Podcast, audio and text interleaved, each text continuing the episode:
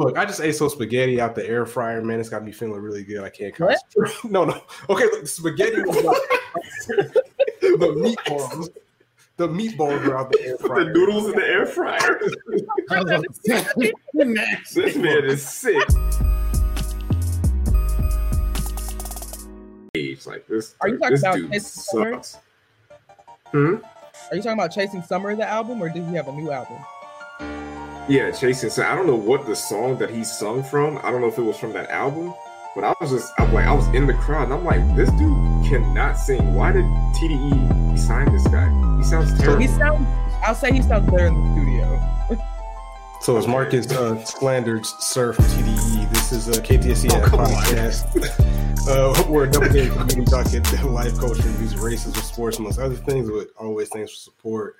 Appreciate all the new listeners, old listeners. A shout out to Columbus, Georgia, Concord, North Carolina, Jacksonville, and Atlanta for being the top four cities rocking with us. Apparently, we got listeners in the UK, Canada, Australia, Belgium, and some other uh, Russia. Uh, those are probably uh, scammers and spammers, but you know, shout out to Russia. It's cold as fuck out there. Think What's good, us? Yeah, we got we got Putin. He's on. He's definitely a long time listener of the KTSCF podcast.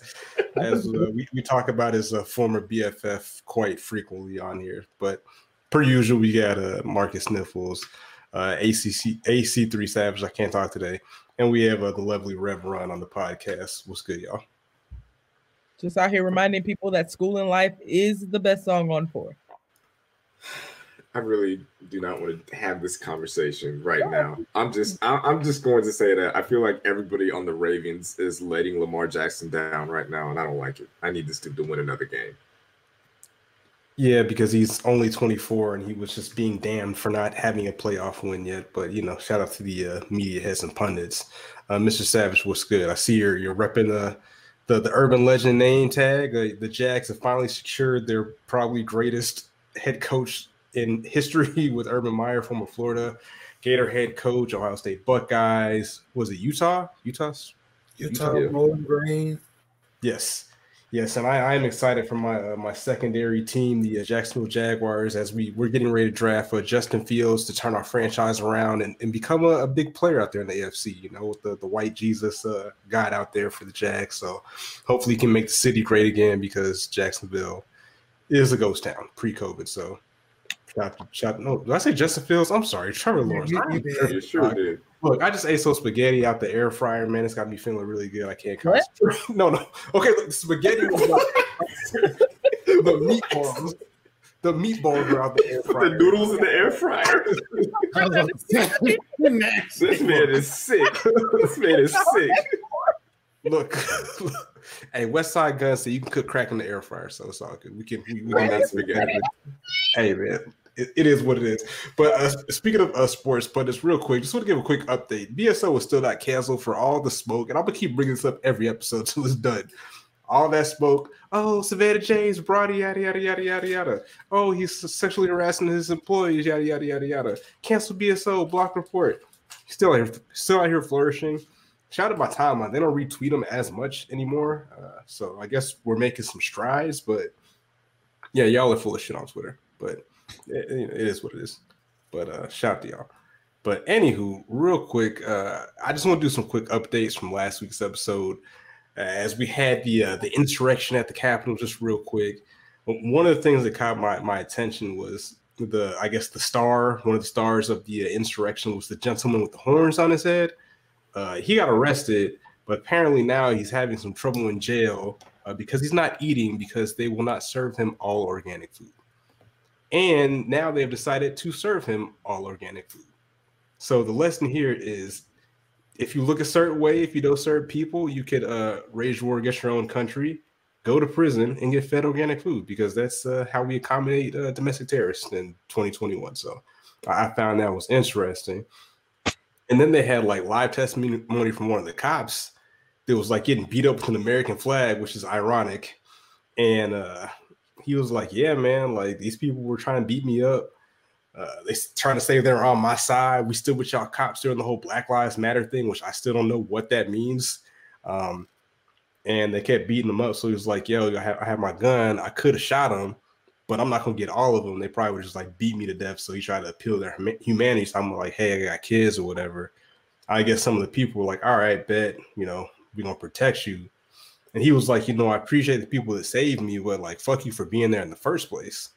Like, how you out there beating up people with thin blue line flags? You know what I'm saying? Actually beating up and killing policemen when you say you are a uh, an organization of law and order, which is, you know, you know how that goes. Yeah, Like, the I think- irony, the irony of seeing seeing all those white supremacist domestic terrorists beating up a cop with while holding a uh, a blue like police flag was pretty. I was like, wow. Out of all the things to be shown in this picture, like Well, one of the people was a former firefighter that got seen on film throwing a fire extinguisher at a cop's head. Like, what, what are we doing here? Man? Like, again, we are we are we're exposing ourselves to crazy. The hell? You know, I'm mad to see. Y'all got laugh tracks on here now. I don't know what's going on. Uh, this, this dude off is wild.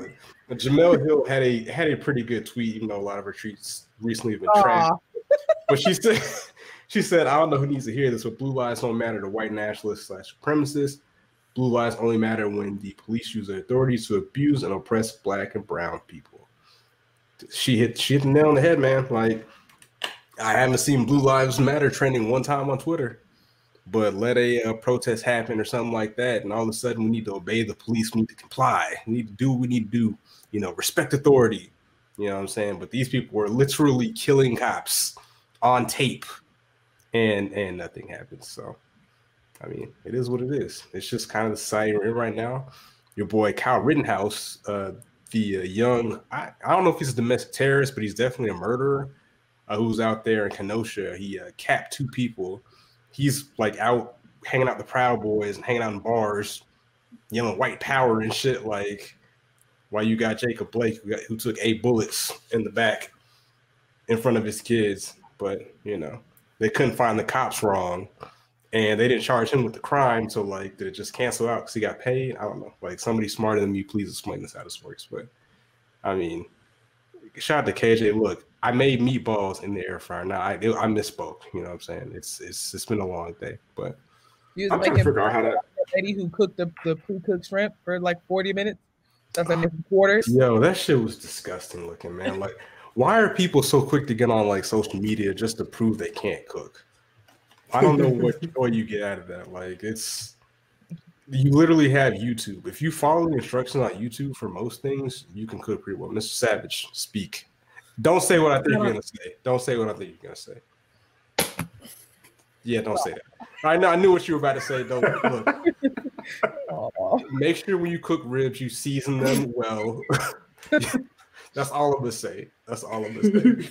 But uh, anywho, yeah. Uh, how was you guys' week? So I'm sorry I didn't ask. You know, I, I was getting my hot takes off with this uh, stuff going on in the country. It's just we're just exposing ourselves further and further as a third world country, man. Like it's like Americans put out this propaganda in movies that places like Africa are like living in mud huts and they're taking over the government in other countries when that's literally happening here.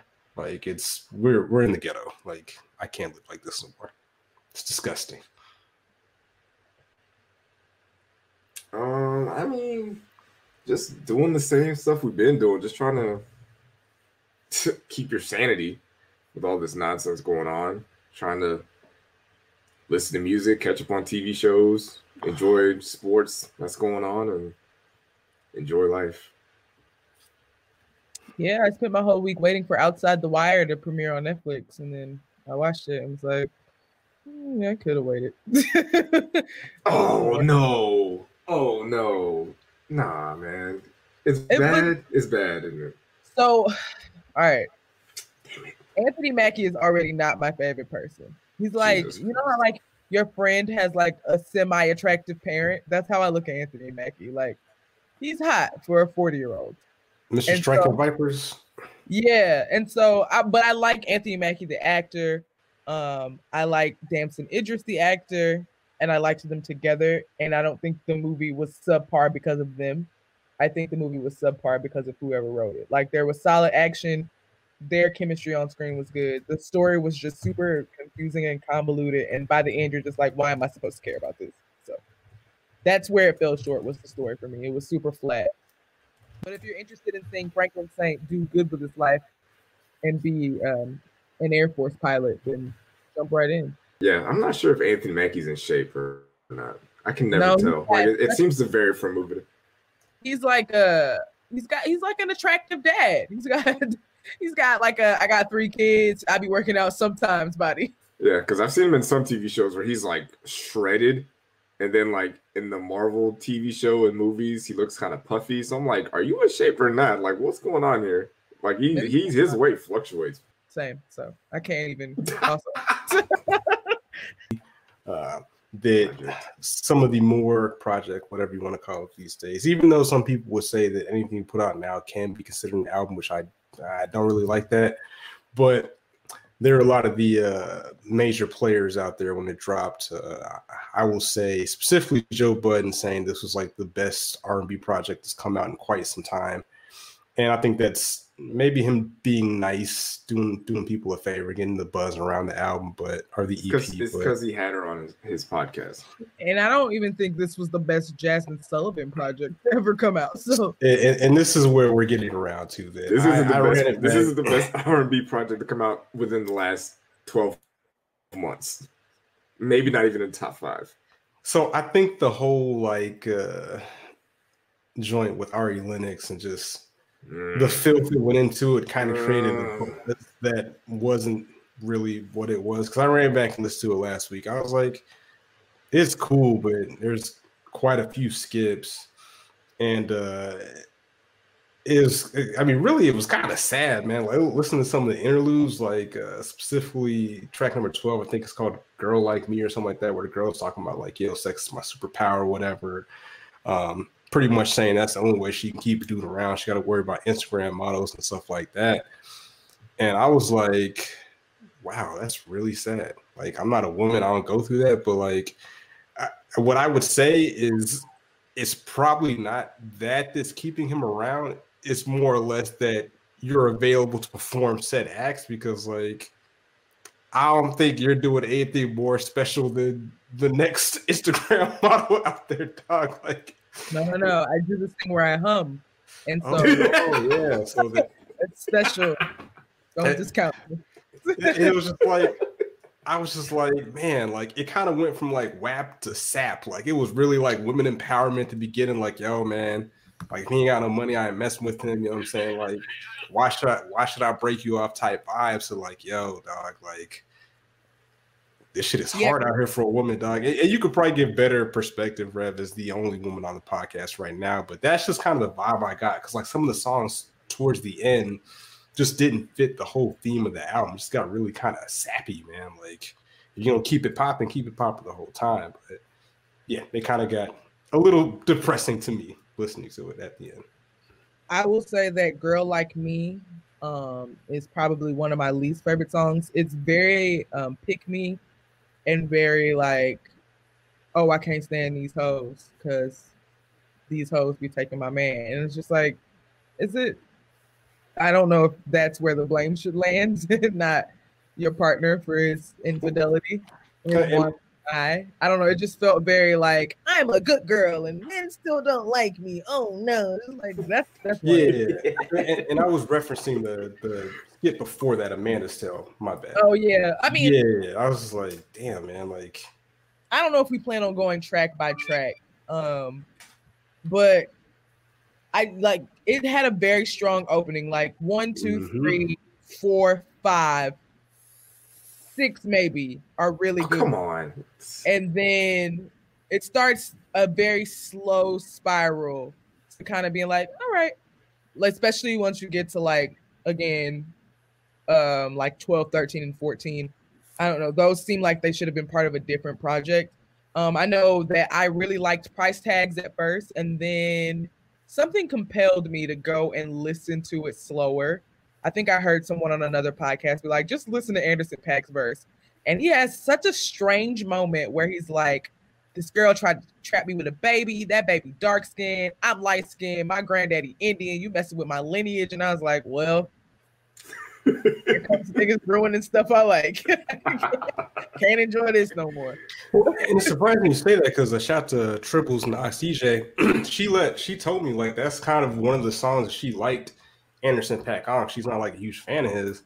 And I, I specifically put that down on my list as one of the songs I did not like. I, I don't like the hook. I don't like the beat. It doesn't It's- fit the overall theme. Of the I album. Love Anderson. Paak. I I love Anderson .Paak. I just don't love my I song. it's phenomenal. Yes, I think Anderson .Paak is phenomenal. He's one of my favorite rappers. Um, but I there's the song is good overall. I think um, it's not one of the stronger songs on the project, but I think the song is good. And that was just one part that kind of tripped me up and made me be like, hmm, I take this down a notch on my like power rankings of the album.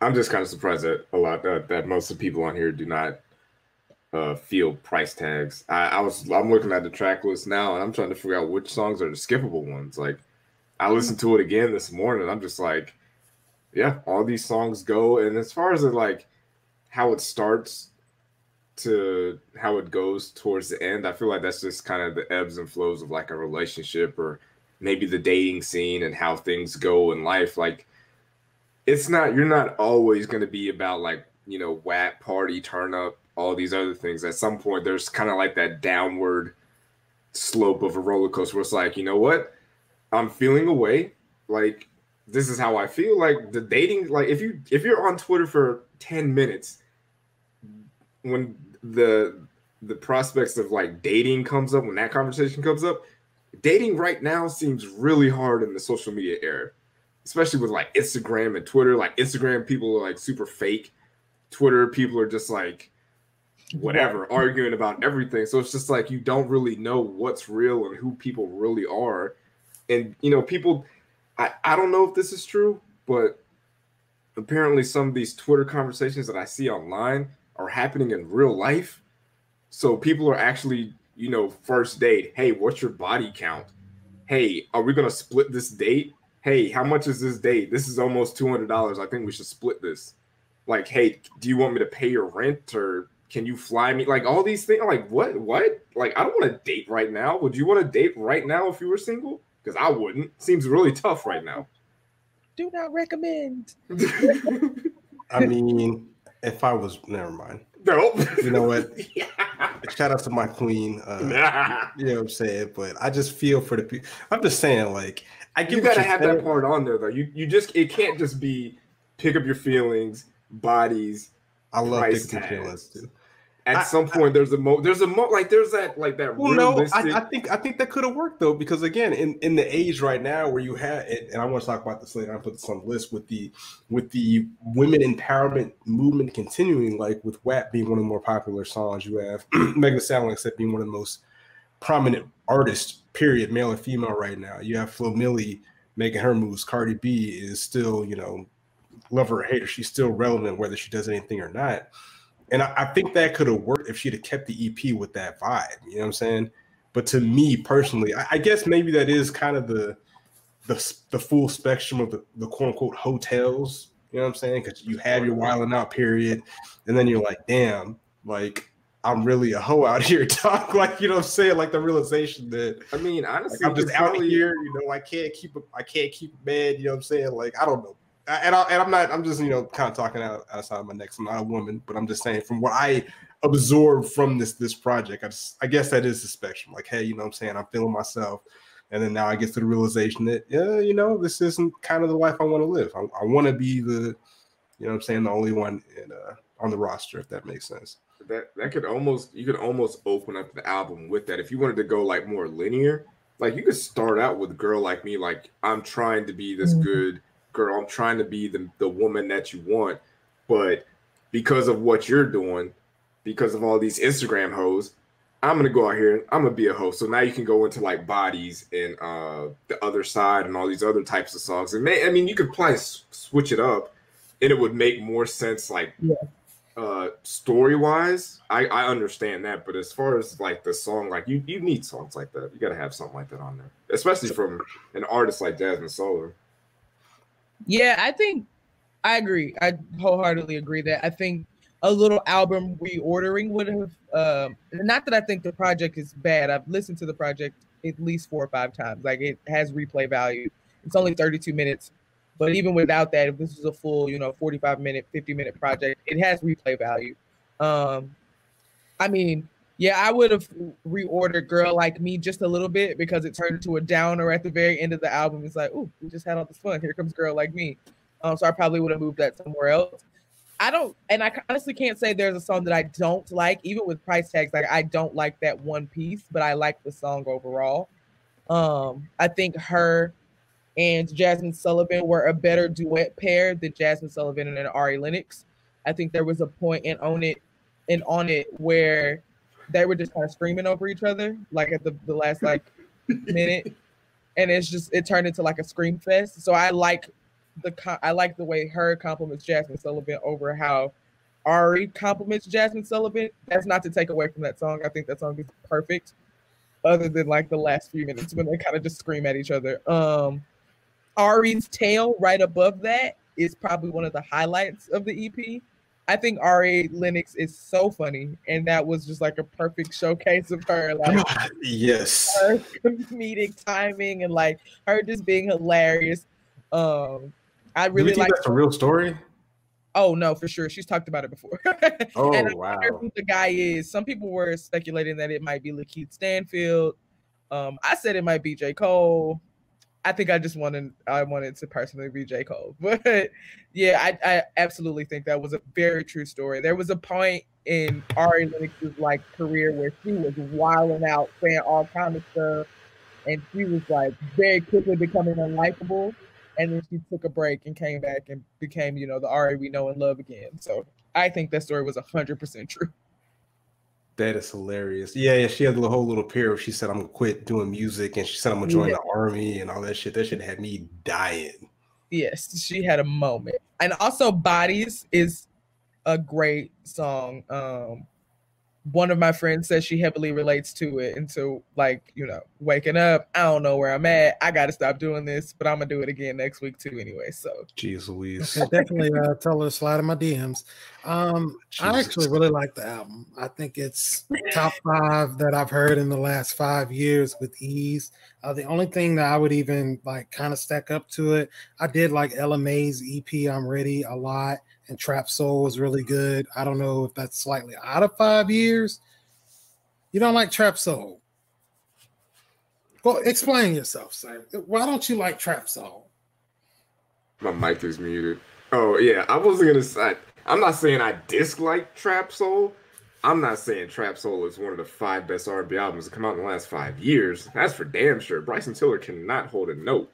That man is just talking on the track. Him and uh, 6lack and SiR.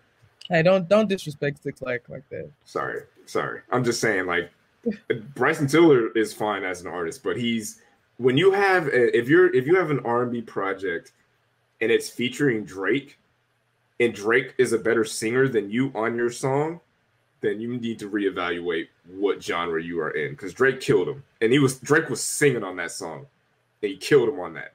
So Bryson Tiller needs to get back. Okay. Okay, but you're an R and B singer. like that's your job. He's a rapper. Sing better than the rapper. But I still thought he had a good project overall. So those are the only ones I really feel like can stack up to it. Um, I mean, this is, and, and you know, di- quick disclaimer: I don't listen to R and B music like that. I listen to a lot of R. Kelly and a lot of Drake. Oh my god! I definitely watch a lot more than Harrison. Um, so definitely, I'm gonna buy the jersey this week too. But you'll be banned I mean, from the podcast. From, from bodies all the way through, like it took such an emotional ride. Like, and when I finally got to, this is probably early song of the year. I love Lost One. Like that. That song is so beautiful to me. It resonates with me. I love that song. Like that is the story My favorite Jazmine Sullivan song ever. I can't hear. What, are you talking? I'm sorry, Barnacle. Oh no, I was just saying the story attached to it is really good too. Yeah, I, I love that song, and I, I really like this album. Like, I have no problem putting this in on Saturday morning to clean my kitchen.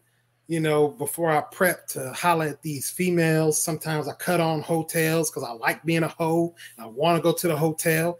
So it it it's just a wonderful project to me. I, I, I haven't been really into this Ari Lennox person as of yet, but because I heard this album, it actually made me reach out and start digging up her projects, and now I like her.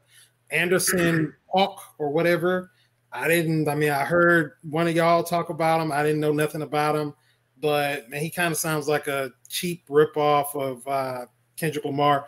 But it made me want to figure out more about him. Like it really opened my eyes up to a lot of music. Like this is a stellar album. Five out of five.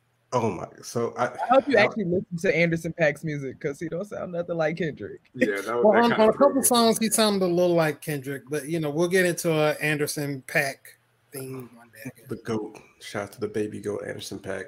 But yeah, it's it's an interesting project. I'm trying to get more into R and B, but I, I, can't stop listening to cocaine rap music. I don't. It just it just has a hold. it has a hold of me. Like shout out to Stove God Cooks, man. Like I cannot stop listening to that shit that shit is excellent, but I mean, it is what it is. And Griselda, like like I said, I might I might quit my job and move to Buffalo, man. Like them cats Hell no.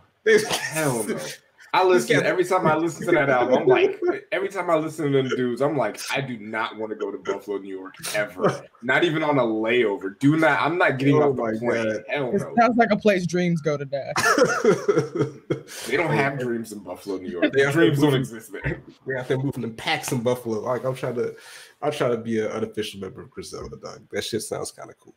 Not I think really. that's kind of like the that's like the I don't know if it's a compliment or not, but like Drake, when Drake raps about Toronto, he makes you want to go to Toronto. When Griselda raps about Buffalo, it makes you not want to go there. And I, I, don't know if that's like a diss or not. I feel like that's a compliment to how they rap and their ability to like paint the picture.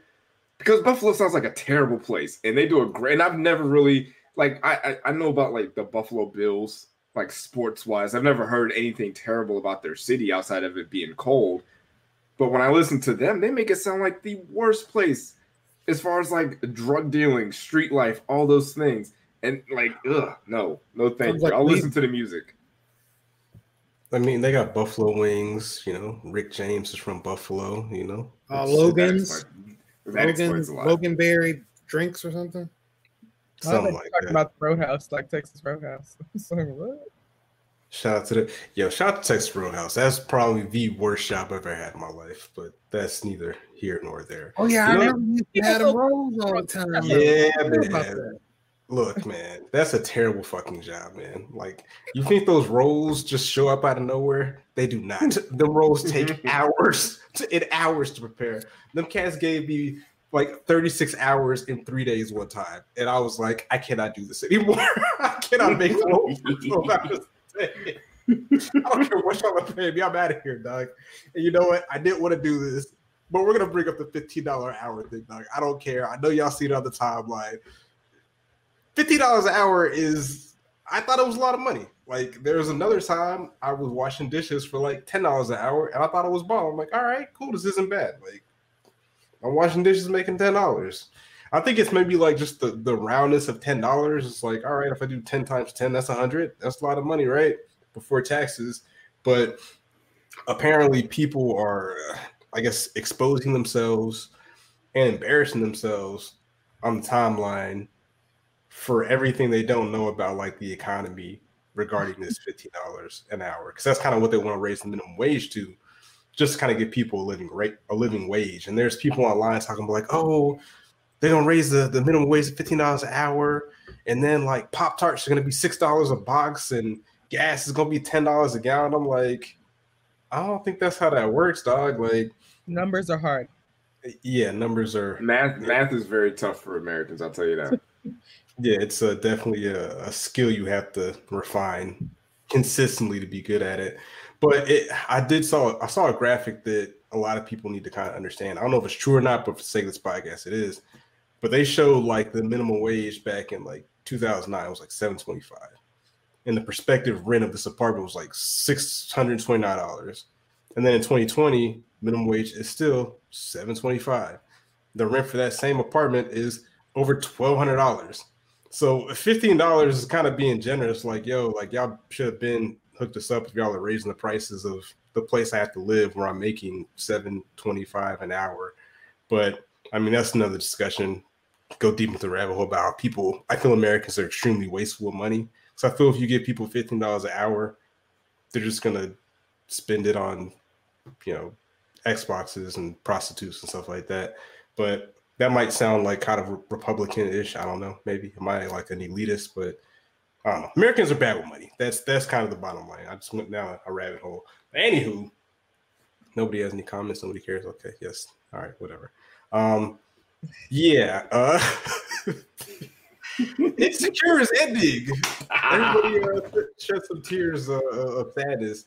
Um, I think that now it's ending. Uh, speaking of uh, Ari Lennox, maybe Issa Rae should like produce a TV show for her because she is hilarious. Like she is like the funniest person I've ever seen, and like her, she'll sing songs, she'll remix songs, she'll just tell stories. Like that story on the album kind of shows like just a little bit of her talent, a little bit of her talent. Like if she really legitimately want to quit being a musician and be like a, an actress, I think she would be extremely successful. She is naturally hilarious, but yeah, uh, Insecure's ending. Uh, a lot of people are blaming uh, Condola for it ending for some reason. Like it's her fault that this is ending.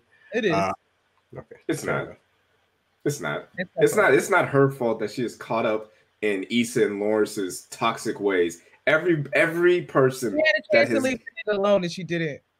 every time every person that has come into the web that is Lawrence and Issa, they have been hurt. She Every single one of not them. do that, and she came back.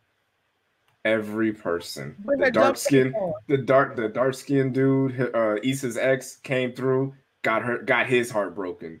Uh, uh, what's it? What's her name? Uh, Chase Bay came through with Lords, got her back broke, but also got her heart broken at the same time. Uh, what's the name? Dude from Texas came through, smashed the cheeks, got his heart broken. Now Condola came through, upgraded, uh, upgrade for Lawrence. And she was like, you know what? I'm out of here. But guess what? Now I'm pregnant because you're a trash ass nigga that don't know how to pull out. Like, get out of here. Lawrence and Issa are the problems here, not these other people. No, I can agree there. Issa, um, well, Lawrence has done the work to try not to be the problem, but he still falls back into problematic behavior, aka smashing Condola without protection. Like nobody was like, "Hey, maybe let's let's not accidentally get pregnant here." And then That Issa man, that man, that man smashed them two white chicks doing cocaine with no, with no condom. that man just What? did what he want to do. Like, Lawrence man. What is he doing? the reviewers tried to tell the show to start showing accurate representation of contraceptives, and they didn't listen. I guess this is their way of showing us, like, hey, this is what happens when you don't use contraceptives. So I like, I'd like to congratulate Insecure for for showing us life lessons. Like, they live this life so we don't have to. So big up. slightly less dumb. Um, but she also makes awful decisions, like being an apartment building's manager when she was barely like a good, you know, entry level employee. Um, you know, smashing the ex, knowing that she still had feelings for him, and then trying to lie about cheating once caught. Um, her Molly is. I hope. I sincerely hope that Molly ends this series a hundred times less miserable. I hope that she actually goes to therapy and listens to that nice black lady that sits in that chair because she wasting that lady's time. She's giving that lady money for no reason because she's not listening. Um, yeah, and I hope we get to see more of Kelly because she seems to be the only one with her life together. Um, yeah, I'm just interested in seeing how this ends. It feels abrupt because all this show, all the episodes are like 30 minutes long, so it feels like we didn't get a complete story.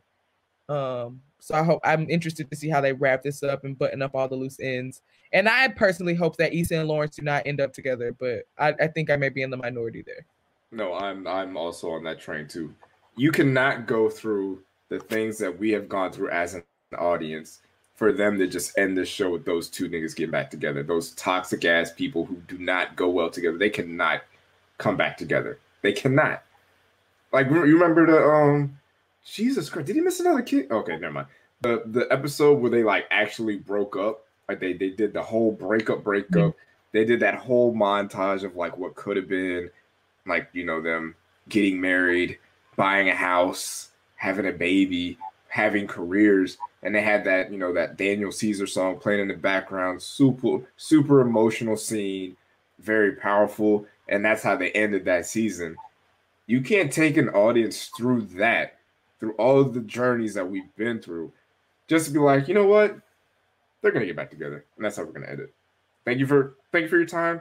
Uh uh thank you for going through the ringer. We know we put you through all this and we're just gonna get back together.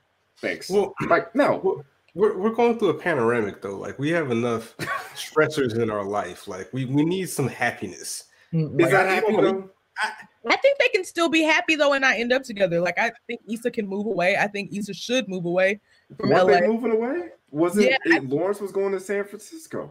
That's how I would like it to end. I would like for this core friend group to go do other things with each other. Like I want Molly should go to Chicago. I want Molly to spread her wings and go to Chicago. Issa should go somewhere else and start her business somewhere else. Lawrence, take you and that baby and Condola to Frisco. Um, Kelly, you have fun in LA. I don't know what Amanda Seales' character's name is, but her and her I'll- husband get that. What is her purpose? what is the purpose of that character? I don't- I don't- I don't I don't like her. I thought she was gonna like kill herself last season where they had when she's You weird, like for it? You sounded excited. I, I wasn't rooting for it. I just wanted her to I just wanted her to go away. Like I it's just like she's just like a random character in the show. Like, why are you here? Like and None I of thought these characters are likable. Okay. Yeah, I thought like the baby was gonna be like from another dude. Like I was I was like, damn. No, she's worthless. But Did y'all know that Derek is in Snowfall? I am I full disclosure, I've never seen a single second of Snowfall. If the you if you ever plan to start, I happened to be watching and I kept looking at him like, oh snap, that dude's familiar. He's not the same character at all, like not even close. So it's a it's an interesting like switch for him. But yeah, their storyline, I it's cool. It I mean it's cool to see like young married people on TV. Um, especially like, you know, because I'm sure all of us, you know, either are married or know married people. So it's cool to see one married couple on TV kind of you know still be young and very confused about things and i think that the conversation about postpartum depression was really good um but i i don't know how they serve the overall story but maybe that's just because i'm so focused on Issa being a complete emotional wreck that i don't have time to focus on other characters So I, I guess we should we should take bets. Uh I think I think that I'm gonna say they're gonna get back together at the end. That's that's my prediction. Because again, like I said, it's it's been a hard time with the with the Pandora or whatever, and we don't need we don't need to see, you know, a young black couple, you know, be be on the ropes and not have a happily ever after ending. We need we need some positivity, even if it is toxic. So, I am voting that Issa and Lawrence get back together. They have a great uh, blended family. That they have their own kid of their own, and they still, I don't know, struggle. That's my take.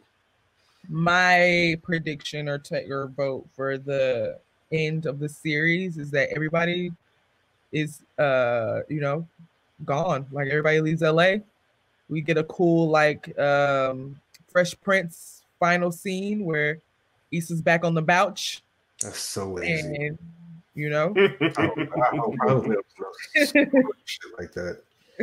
Man, have somebody die. Like have Lawrence get shot by the gang banging dude or something like that. oh well Like, that's out of left Okay, that would be a lot. that would be a lot.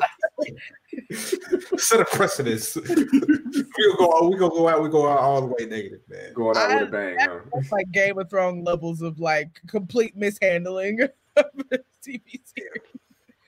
I would honestly, I would honestly be, I would be more upset about Molly and Issa getting back together as friends than I would about Lawrence and Issa. Like, my, like Molly and Issa, I feel like they're done. Like, I don't, I don't, I don't like how they ended the last season with them. Like, then they, they met up and they were trying to talk and get things back together. I, I didn't like it. I just felt like all the things and all the drama, all the personal issues that they had with each other felt inconsolable to me. Like, it just didn't seem like their relationship was redeemed, redeemable. Like, at least not that soon. Like, I feel like mm. maybe this season, this new season, should have been about them rebuilding what their friendship was, and maybe that's how you end it.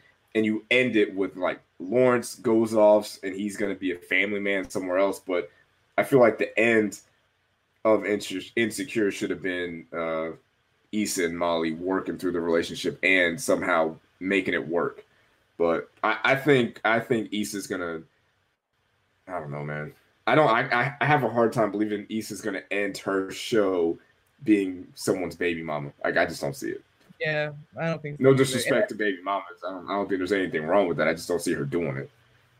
I think the whole part of the show has been like, you know, late twenties, early thirties, something growth and like just being a better person and kind of figuring it all out. And I just don't know that you know jumping back in with their ex boyfriend who had a, a baby on you during a break. Oh, I don't think it was the who had a baby while you guys weren't together or trying to mend a relationship, and you being like, "Well, yeah, I think I do want to be a stepmom." I just I don't know if that fits the theme of the show. That doesn't mean that it can't happen.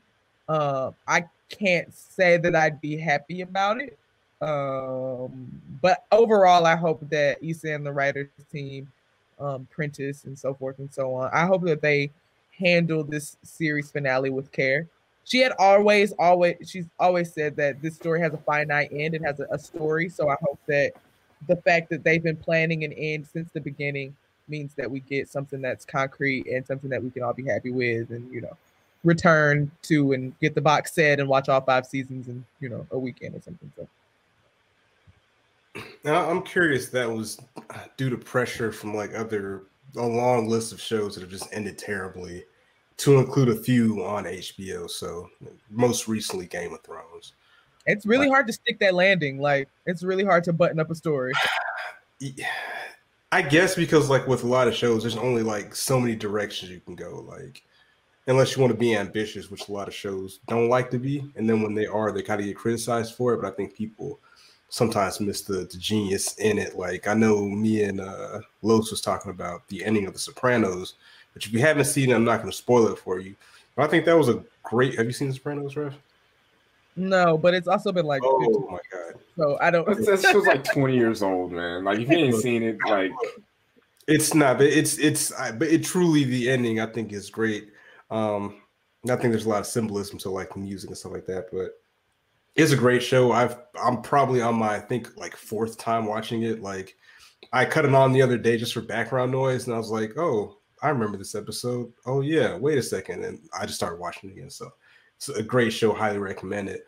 But yeah, the way it ended was probably one of the most unique endings of any series I've ever seen. Uh, probably still talked about to this day, uh, whether you liked it or not. But yeah, definitely try different things, but I, I don't think I, again it's it's a only like that show can end one of two ways. You're not gonna have somebody die. Like I said, either all gonna split up, get back together. That's really the only options you have. So uh, maybe Lawrence will get shot by Thug Yoda. Maybe somebody will get COVID and die. I don't know. Oh, you know what? You know what? They better not. They better not I'm have Corona in the show. No, no, no more of this. I'm tired of watching TV shows with niggas wearing masks.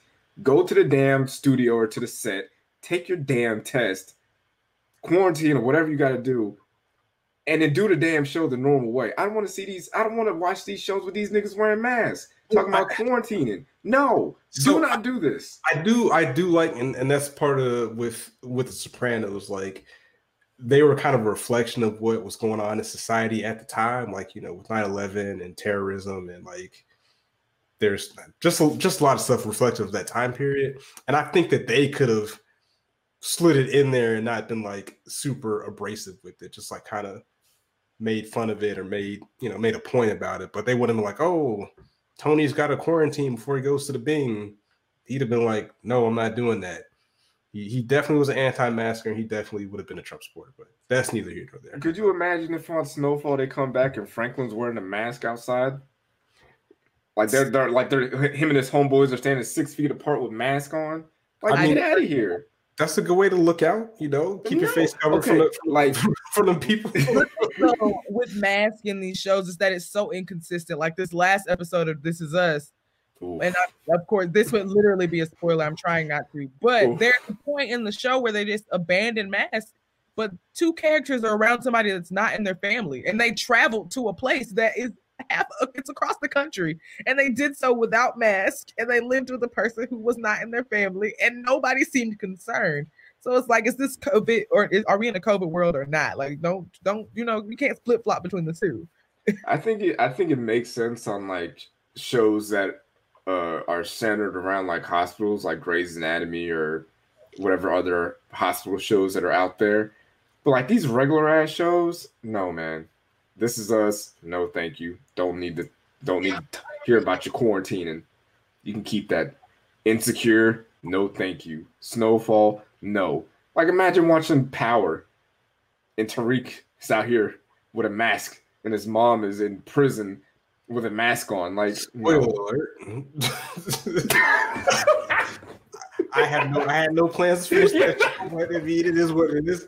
But uh it's in the trailer. It's in the trailer. I literally have, I I missed one episode and just it's easy to it's easy to like just forget about that show. Like I, I had to force myself to go through it. It's terrible. Like, it's actually it's actually a terrible show. I don't know what like every episode I watch, I'm like, this show sucks. Why am I watching it? It's awful. I mean, That's theme song hilarious that you spend so much time with the show and you're just like, actually, this is not good. It's bad. It's so bad.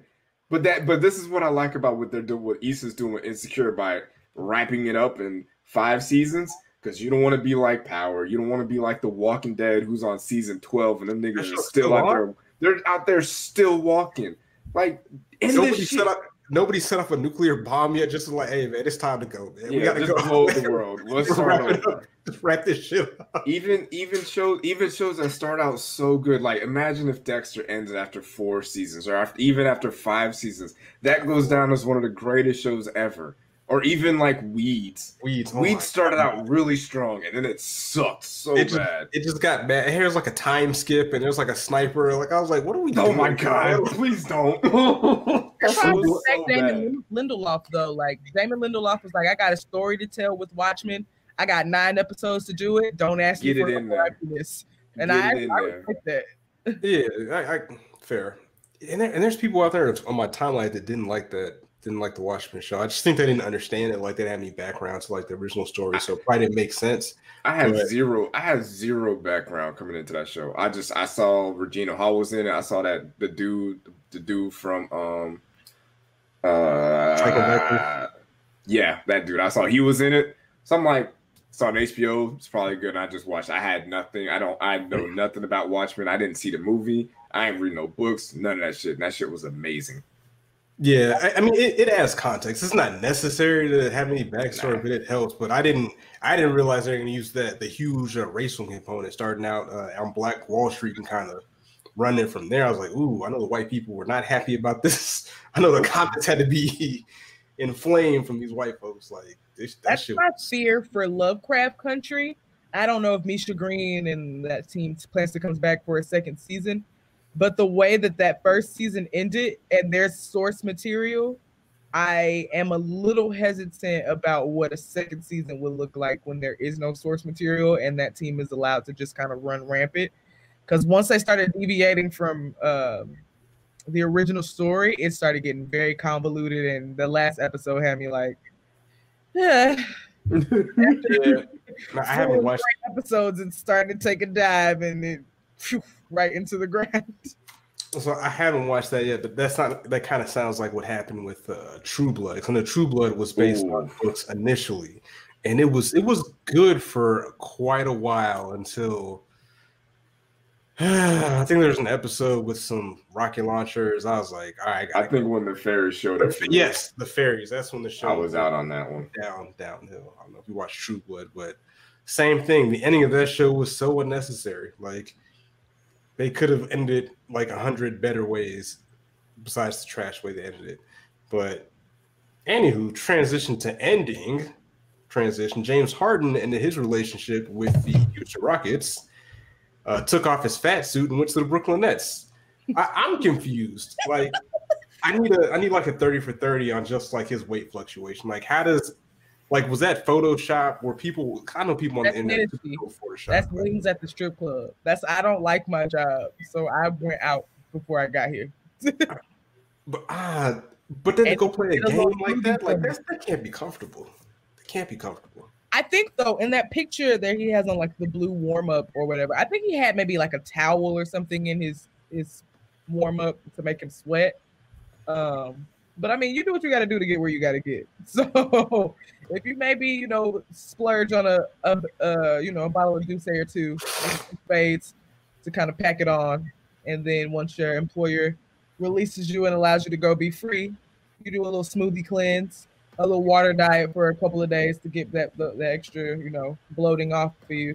You do what you got to do. He's where he wants yeah. to be now.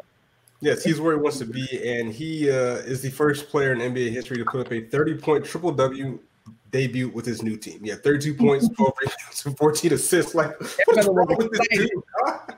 That brother said, We playing basketball. I, don't, I, don't I love it. I, I love everything about this story. I love everything that is happening around James Harden right now and what has been happening with James Harden. I love this for the players. I love what is happening right now.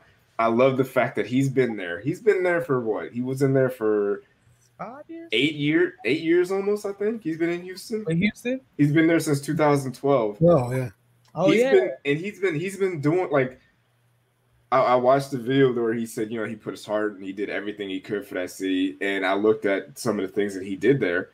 Houston wasn't that great before he got there. They were okay. They were kind of average, but they were okay. But when James Harden got there, he took them to the next level. They went to the playoffs every year since he got there. And every team can't say that. The last eight years, like the Lakers haven't been to the playoffs every year. The Warriors haven't been to the playoffs every year. The Heat, the Bucks, no team.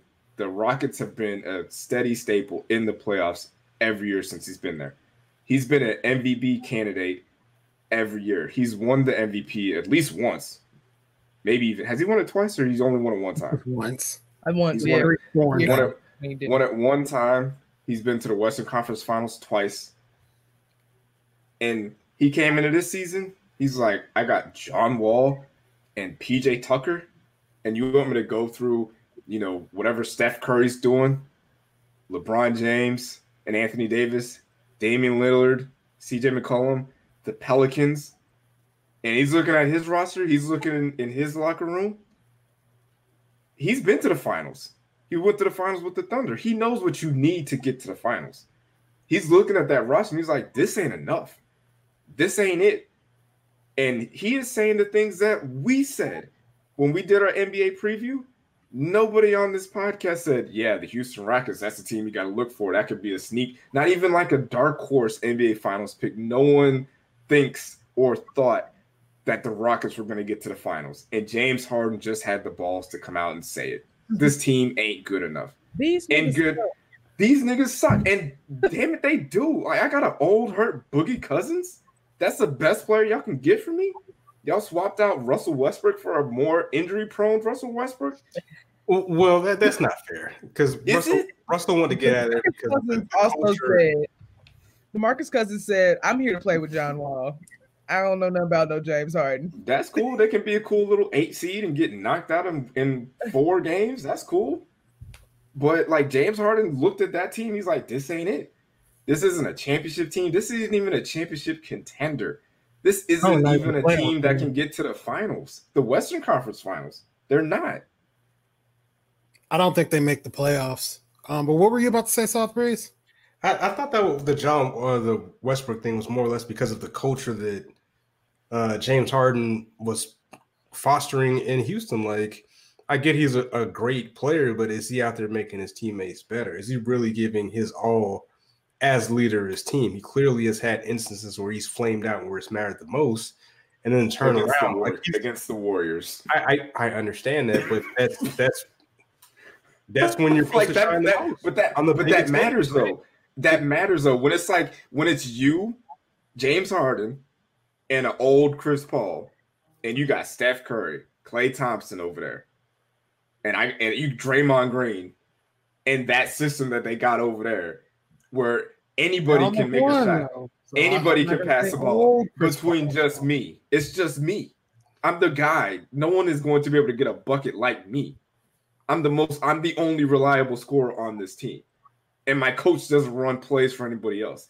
And granted, yeah, when when James Harden got here, the owner was like, "Hey, you got it, dog. Whatever you want, we're gonna give it to you. Whoever you want here, we're gonna get him here. You want him gone, we'll trade him." And what did J- James Harden did? What anybody would do? They took that power and they're gonna hold on to it. and They're gonna run it into the ground. If I'm John Wall and I see what James Harden was able to do, I'm re-signing in Houston because if I'm the best player in Houston, I run Houston. I determine who gets to get brought here. I determine who leaves and who stays. That's what you're supposed to do. I would do the same thing. Any player would do that. They don't have any structure there. And James Harden just did what any player would do. So, like, this whole, like, oh, James Harden wasn't a leader or he didn't build a good culture. Like, the culture starts from the top, from ownership to the president to the general manager to the coach to the player. If you guys all aren't on the same page, it ain't gonna fly anyway. Well, it's just not gonna fly in Brooklyn because there's only one ball. You got two ball stoppers, so good luck with that. I Do mean, we? I think that James Harden, like the we rest have one for sure. One doesn't come to work, so there's that. So out there wilding in New Jersey with no mask on, but you know, shout out to Kyrie. James Harden, like the rest of us, I think saw the writing on the wall after a little while and was like, I I can't do nothing with this. Like, I don't know what y'all want from me. And he was like, I can either keep complaining about it or I can leave. And so I'm gonna leave. You, but you you got to look at what's been happening since he got to Houston. Like he got to Houston, and then Paul George and Russell Westbrook happened in OKC. Uh, LeBron went to Lakers. Kevin Durant went to the Warriors, and then Kevin Durant and Kyrie Irving teamed up. Paul George teamed up with Kawhi Leonard. It's always just been James Harden. It's all like hmm. James Harden had an old Chris Paul, and he had Russell Westbrook for one year. But if you look at what James Dwight Harden has Howard been, when he was still, you know, a good, a, a decent Dwight Howard too. Yeah, but you also have to look at what other teams have been doing. Like elite, elite players, like top five, top 10 players have been teaming up together the entire time while James Harden's been in Houston essentially by himself. So Uh, at I- some point, at some point, you got to be like, you know what? If I can go play with Kevin Durant, who's a top five player, and I can play with Kyrie Irving, who's a top 25 player, I'm going to do that. Why not? I've been doing this by myself for eight years. Why not be a secondary player with the one of the best players in a better city? Harden is without fault in some of this though. Like I can't let him completely off the hook. There are absolutely times where James Harden did not put forth his best effort. Um, Came there out of shape. where he can't do that. completely, you know, disappeared in moments where he could have, you know, been impactful. Big so I think there was a little bit of like James Harden knew that I'm I cannot be successful here for these reasons, which in turn influenced his on the court play. And then over the past, you know, six, seven months, you know, we've had to watch James Harden and Houston go through a very public breakup and a very like, you know, it's like watching your homeboy and his girlfriend or your homegirl and her boyfriend like bicker in front of you, and it's like y'all either gonna break up or y'all gotta, you know, keep this in house. And I think they finally got to a point where they were like, all right, you're tired of me, I'm tired of you. Let's try to get you out of here as, as as quickly as possible. I was one person who didn't think that James Harden would be traded before the season was up. Um, I thought that maybe that would be an off-season deal, but I just think that he forced their hand to the point where they were like, "Look, you're becoming a bit toxic to you know our culture here in, in Houston. We know that you want to leave. Let's just try to get you out." And you know that eventually got him to Brooklyn, but now you got Oladipo, who's gone from Indiana. Like this has affected you know three or four different teams. Um, and I just I don't know if this was the best outcome, but I think it was the best outcome for James Harden. Um, I would just wish that other teams would have gotten to get more out of. Yeah, I was gonna say those teams didn't matter anyway. They didn't matter before this trade happened. They don't matter now. They still don't matter.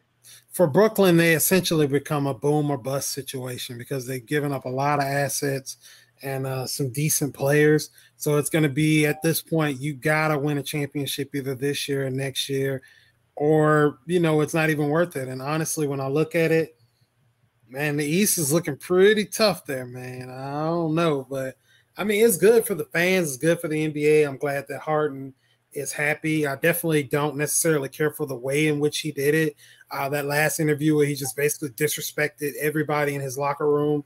And to me, it's like you, someone, I don't think it was Shaq said it, but they were saying that you have a guy like Kyrie who's a little off the wall, very quirky, and now you have to mesh that in with James Harden as well. And it's like, I don't know how well it's going to work out, but it's going to be some exciting basketball for sure. I, this is why uh, the NBA is like one of the, if not the top sport when it comes to these things. Like this stuff, stuff like this doesn't happen in, F, in, F, in the NFL. Like Deshaun Watson, he's not getting traded. As much as I want him to, they're yeah. not trading him. They don't have to trade him. They have no reason to trade Deshaun Watson. He's a top five quarterback. He's under contract. Suck it up and deal with it and go out there. yeah, he's in year one of the extension. So, yeah, and, and yeah, they the, can't trade him. The tough part about the NFL is you can't go out there and just play half-ass NFL football. Like you go out there and play half-ass, you're gonna die. You will literally die out there. In the NBA, you can go out there half-ass dribble it, kick it out to someone and just stand in the corner for the whole time, not play defense. You're not gonna get hurt. But if you're Deshaun Watson and you want to just go out there and just lollygag in the pocket, hold on to the ball too long, you're going to die. So he can't. So he has to play his heart out regardless, unless he goes out there and like you know has a hamstring injury, a lingering growing thing, or something like that, or concussion that he's just doesn't feel comfortable playing with. But like even as much like, and I don't want to seem like I agree with like because I don't agree with the way James Harden went about it as far as like coming into coming into Houston clearly out of shape, um, not really trying his hardest on the court. He was not being a professional. I can I can say that I can admit that, and I can I think everybody knows that. But if he didn't do that, he wouldn't have got what he wanted. If he would have came out there and played the way he normally plays, came into camp in shape, guess where he'd be at right now? In Houston. Even if even if he had that same press conference where he was like, "Hey man, this team ain't good enough we're gonna try, but you know, this team ain't good enough to win a championship, he'd probably still be in Houston. So he did what needed to be done. And I can't I, I can't fault him, man. Like he went from playing with John Wall and Boogie Cousins to Kevin Durant and Kyrie Irving. Like that's an upgrade, no matter how you slice it. And, and I don't I don't know if they're going to be a championship team. I don't know if they're going to win this. I don't even know if they're going to come out the East because they can't like. I look at that roster. I don't see anybody that's going to defend the rim. I don't see anybody that's going to defend the perimeter.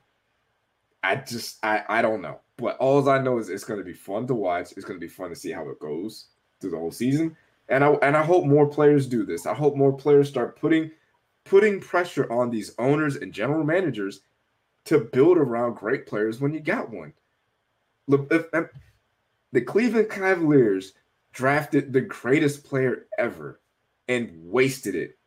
And he and he stayed there and he didn't complain because that's what you're supposed to do. You're supposed to just suck it up and be loyal to your team and just suck. He knew that team wasn't good enough, but he stuck around. Now it looks like players ain't doing that no more. I don't care what my contract says. If you don't put a good team around me, I'm not playing here and more people should do that. More more uh uh players should do that. More at least the star players. If you're just like a bench warmer, you can just shut the fuck up and you know shut up and dribble, I guess.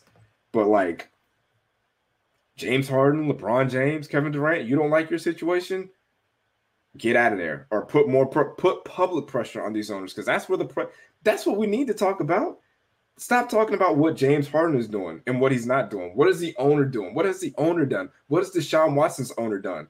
Google their previous owner, what he's done in his past, and the current owner and their lineage and the thing, the things that they think about minorities before you start saying, "Oh, Deshaun Watson just needs to suck it up." Nah, you wouldn't. You wouldn't want to work for that dude either.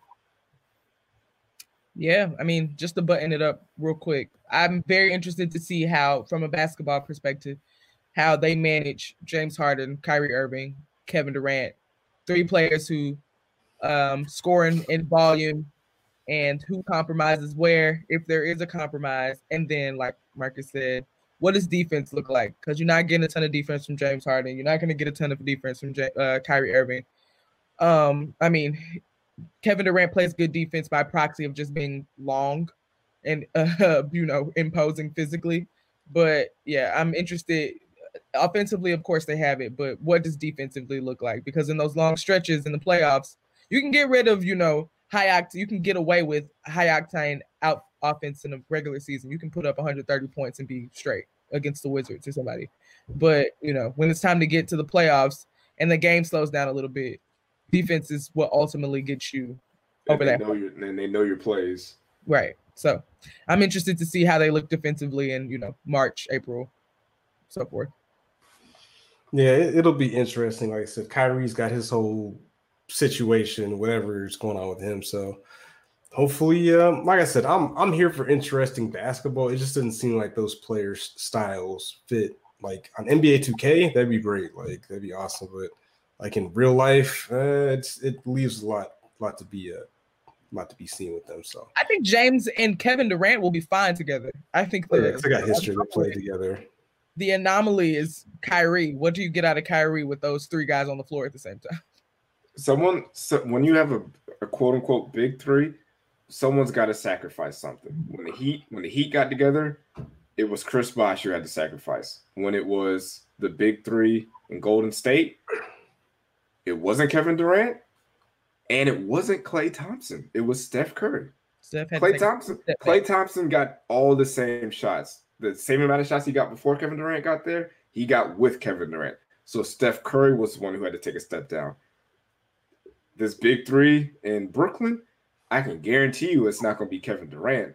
So Should it's got to be. be either it's either going to be Kyrie or James Harden. And all I know is one of those dudes is the MVP.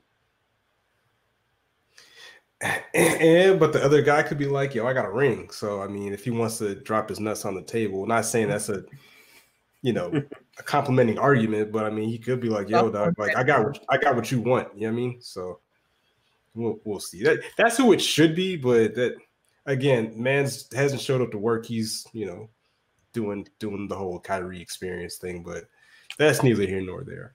But as we, we wrap it up, we're gonna keep with our songs of the week. Uh, last week, uh, we had a couple of songs. Hope y'all checked them out. I don't have them in front of me, but that's neither here nor there.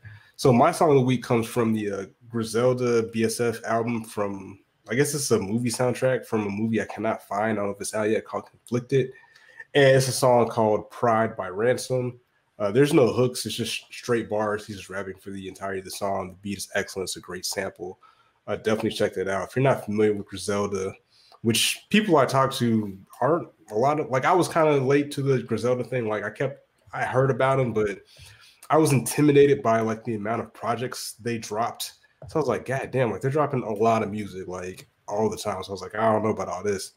But I, I need to go back and catch up with it. They make quality work, quality bars. They all have their own unique styles, all representing Buffalo, which is pretty cool that a city outside of the boroughs of New York City is like getting a lot of shine in the, the hip hop scene. So that's that's pretty cool. Shout out to Griselda.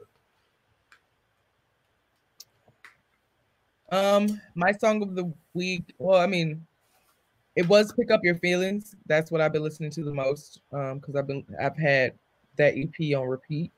Um, but since we already talked about the EP, I would say take a time travel or time capsule back to 2019 um, with Jack Dine and Alex Isley. There's a EP called Wilton, spelled W I L T O N, and there's a song on there called Colors that's really good. So that's another song that I've been listening to. Super vibey, very much like you know, light some candles by the bathtub and drink some wine and eat cheese or whatever fancy people do, and you know, vibe. Yeah, uh, mine's kind of in that same vein. It's by an artist called I can't really pronounce her name because I've never never heard it. Uh, Asia Han. Uh, it's A S I A. Oh, Asian. That's how you say it. How is it? Asian. Asian. Yeah. Uh, she put out an EP this year called The Interlude. Mm-hmm. I would go with uh, "Getaway" as the song. Um, it's you know super chill, real R and B ish or whatnot. Uh, a lot of like uh, English overseas English uh, R&B singers have been doing some really great stuff, like uh, uh, T- T- Tiana Major9. She's English, and there's another English uh, singer, Mahalia, who's really mm-hmm. good. So I, I don't know what it is. I don't know what the R&B scene is like in England, but uh, when they come over to America or when I get their stuff, it sounds really good. So I, I would check her out. All right, and I guess I'll end with um, RIP to Juice WRLD. So I'm going uh, Bad Boy, Juice WRLD, and Young Thug. But what I try to do with the song of the week is I really try to, or just pers- me personally, I've tried to challenge myself to listen to a lot of more newer songs. Uh, so I'm always going to go with like new songs. So definitely check that out. Let me know what you think about it. I thought it was a really good song. I know there's a large sector of uh, Georgians or Georgianians, I don't know what you guys call yourselves, that seem to think that Young Thug is the greatest of all time. So, you know, we, we definitely cut up on this track. Those are ATLiens. The, the, rest of the state does not condone that foolishness. So. Okay, I really love Young Thug. I, I think he does no wrong in my. like, there's something in the water with people in Atlanta. That's all I'm going to say. So. Shout out to Atlanta though. But I'll say that Young Thug sounds amazing on features. He's great on features. His own stuff is pretty terrible. it's okay. His features are great. Fair enough. There got any shout outs? Uh, you know what? I'm gonna shout out Tony because uh, Aaron Rodgers today just lit up the Los Angeles Rams, and Tony says that Aaron Rodgers is overrated and he only feasts on bad defenses. Well, guess what rank the Los Angeles Rams defense is? They're number one. And he put up 32 points with zero interceptions while facing the best player in the NFL in Aaron Donald. Shut up, Tony. That's why you're blocked. Uh, Tony got moved into the muted section for me recently because Tony is he's just he's a he's a wild he's a wild boy. But shout out to Tony. Uh, Rev, you got any shout outs? Uh, I did. It was a person who tweeted a, an amazing thread about stocks and things, but now I can't find them. They were in my likes. Um, but uh, I guess shout out to the person who asked who asked um, if you would choose between uh, Franklin or Tariq if you had to sell. shout out to the person for being a complete dummy. well, let me let me actually say what their Twitter name is. Give me just two seconds. They are in my likes because I, I couldn't get this is Twitter user Chris. Um and Chris's um uh handle is Chris ain't ish uh with the full word underscore. Chris said, I gotta know who y'all trusting trusting to move weight for y'all, Franklin or Tariq. And I just want to tell you, if you're choosing Tariq, you are choosing to go to jail. You are yes. on your way to the stony lonesome if you choose Tariq. God damn, damn Tariq, you're not uh, living up to Ghost's legacy. That's I very, mean, he's so bad. very, very, sad. Mr. Savage, any shout outs? No, nah, I have no shout outs this week. Uh, everybody just uh, make sure you're doing what you have to do to get healthy. Uh, you're focused on your money. This is the year to come up and prosper. Um, we'll be doing a trying to get together some people to actually do uh, economic centric episode uh, for the Black to the Future uh, that we do with this podcast sometimes. So definitely want to get some people out there that do know about stocks and securities, ETFs, uh, even you Bitcoin people, Forex traders, as long as you're not a scammer, whomever it is, please hit your boy up and uh, let's chop it up. Let's get this money. That is right. Let's let's prosper and flourish in uh, 2021. Uh, so my obligatory shout outs, uh, shouts to the Ox DJ, Mr. Alexius, Stop My Name on You, Chanley, Self Control Podcast, I Got a Grammy, Living the Sin, Just CJ Junkin 7, Darkest Night 42, Padre 0920, Yes Another Pod, uh, Rachel Though, Check Amphro, I Sold Rom, King's Drum ATL, uh, Rise Up 0802, J Free, and all the insane uh, Atlanta Falcons fans. Check out Dirty Bird Nation Report. Uh, this is head coach. Yeah, shout out to Arthur Smith. I we'll we'll get to that. this is uh, KTSDF. We out. Peace. Damn, this ain't